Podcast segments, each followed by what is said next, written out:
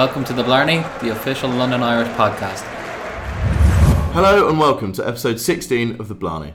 Coming up this week, we look back over London Irish's Aviva Premiership win over Sale Sharks with head coach Glenn Delaney. Last week, London Irish hosted Sale Sharks at the Madejski Stadium for round 19 of the Aviva Premiership. Despite a bright start from Sale, an opportunistic try from Andrew Fenby put London Irish in the lead at half time.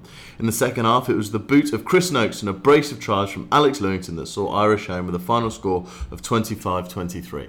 Mike, it was uh, an outstanding performance and the first time this season that London Irish have won back to back Premiership games. Um, and, you're, and you're right there, coming from behind to get the victory. What do you think changed in that second half? What, what do you think was said at half time to ensure that the, the boys came out and produced the rugby that, that they did? I think the swing point for the whole game was Andrew Fenby's try. Um, you know, it was quite a lucky try. Sale tried to run it out, and perhaps they, they didn't need to, and we were lucky enough to to get the try. And that's where the game changed. You can sense the players' mentality. It completely changed after that, the celebrations. So they went into half time having, you know, not dominated the first half, but with a lead. So the confidence they would have drawn from that, and they came out in the second half and just built on it and show, you know, instead of having to chase the game, they're able to really express themselves and put dominance on the game a number of notable performances. Alex Lewington all year has grabbed the headlines for London Irish, and another brace for him was crucial in this victory. But up front is where the games are often won, and Richard Palframan getting his first start really took it to Sale Sharks. Yeah, yeah, no, Richard had his first start, and you know the first scrum of the game, I think it was Irish got a penalty from, and you got two, three on the bounce. And you know he really dominated up front, and also in the loose as well. Did some good carries. So it was great to see him doing well on his first start. And back to Alex, you know he can't be too far away from from England selectors' minds. There's a Barbarians game uh, in in June before the summer tour. Can you see him making it? Uh, he can't be too far off. Uh, you look just on just on try scoring record. He's up to ten in the Premiership now, which puts him one behind Christian Wade and two behind Thomas Waldrom. So he's third third in the try scoring list for this year's Aviva Premiership. You know, and I think his second try in particular showed great, you know, strength, speed, and just a natural eye to finish tries. So, Glenn, thanks very much for taking the time to join us on the Blarney podcast. Uh, firstly, congratulations on the win against Sale last Sunday. Really entertaining game of rugby, and uh, luckily you were good enough to get the two point victory. Yeah, it was nice to get a win. I think um, we've been in a number of those tight games this season, and a couple of them haven't gone our way.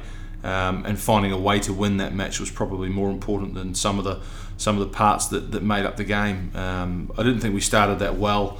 Uh, they had us under pressure, but then um, we found a way to, to resist that and, and got back into it on on the back of a, of a pretty dominant forward performance. So um, that was very pleasing that the platform was intact. And you know when we needed something to go back to, we, we went back to that and uh, and it worked for us.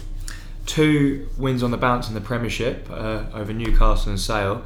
Now you look at Newcastle and Sale, and throughout this year they've been very destructive with their driving game and we didn't really see that from either side when they came to the Madejski. Can you talk us through what you prepared for to nullify that? Yeah, well, in, in terms of the, the, the games, uh, Newcastle, Edinburgh, and Sale have all got massive um, driven games, so you have been very successful. So we had to spend a lot of time ensuring that we were we were good with our systems on how we were going to defend it and deal with it. And um, I think, to be fair, we, we came out of it with no tries scored, which is great. And um, I think actually we were able to turn it around and, and, and impose ourselves with our driving game. So um, when you deal with those teams that are very set piece orientated, if you can take away that strength, it forces them to try and play in another way, and uh, that was really the type of game we wanted to create. So um, over the course of those three games, I think we managed to achieve that.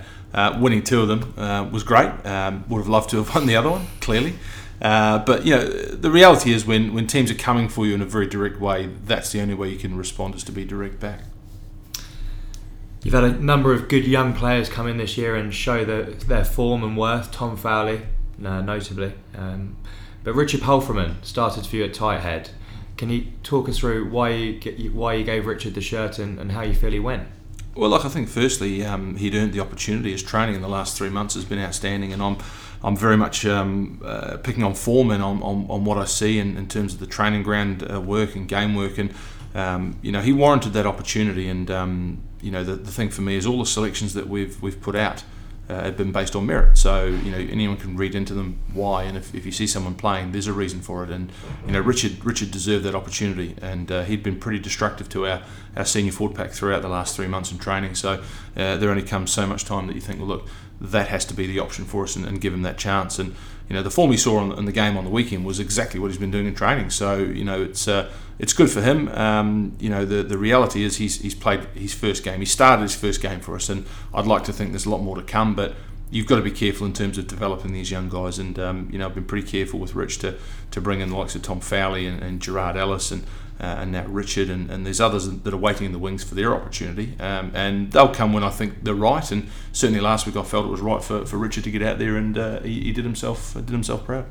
And you've just mentioned Gerard Ellis there. He's had a lengthy layoff with uh, with injury. Great to have Gerard back to, available to you. Yeah, absolutely. Look, Gerard's a, a very good young player, and um, the only thing that's uh, that's held him back has been a few injuries, and had an ankle injury this year that required a bit of surgery. So you know that's that's what rugby brings you. You, you break players, and, and unfortunately we, we don't want to be doing that, but it can happen. So you know we've got him fully back rehabbed, and uh, the impact he made in that final 20 minutes uh, was good for him. It was, it was nice to have him back on the park.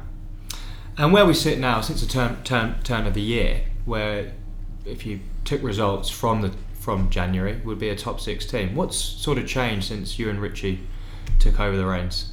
Uh, look, I think um, the potential's always been there. I think it's uh, you don't you don't start achieving consistency of results if, if the, the ability is not there. I think um, we've challenged the players pretty pretty heavily. Um, we're in a very unique position that you know there's there's a new head coach coming in next year, and, and, and we're simply doing this this piece now, and you know, we are able to be very objective, matter of fact, pick on form. That was the key thing.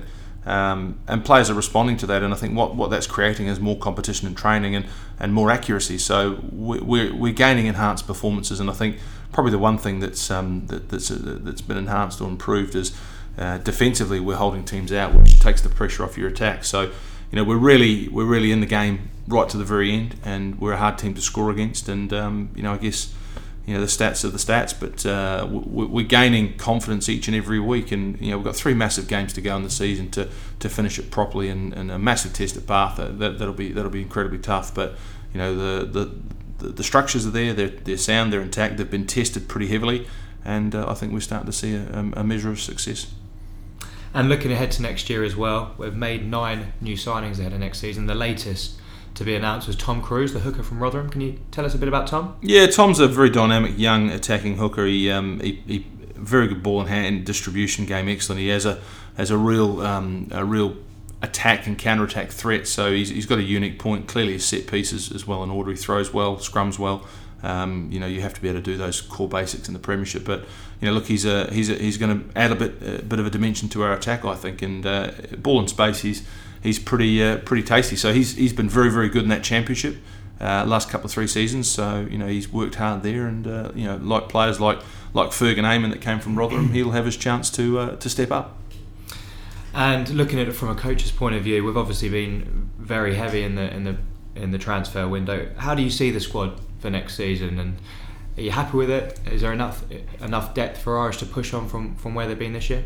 Absolutely, I think um, you know the signings of the new players coming. They're all they're all quality individuals and, and good people as well. And I think what we've got now is the foundations that we're building on at the moment. Um, adding those players into the squad mix, I think it can only can only see us moving forward and um, and and putting the club back to moving its way up the table, getting through the middle echelons and into into the areas that we all want to be. You know, it's an incredibly competitive league, the Premiership, and um, the reality is that you can't stand still. So whilst we've been recruiting players, other teams have been doing the same thing.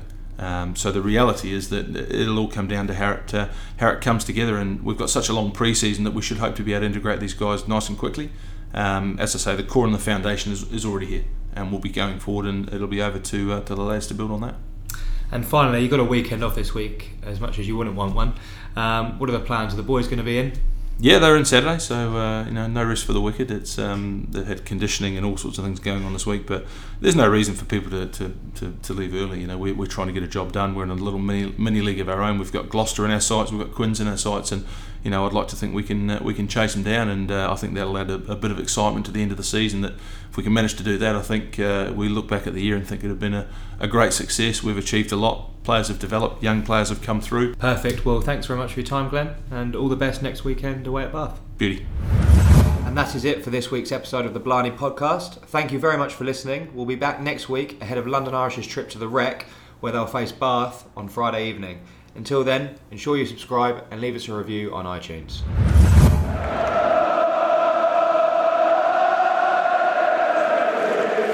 Thank you for listening to The Blarney, the official London Irish podcast.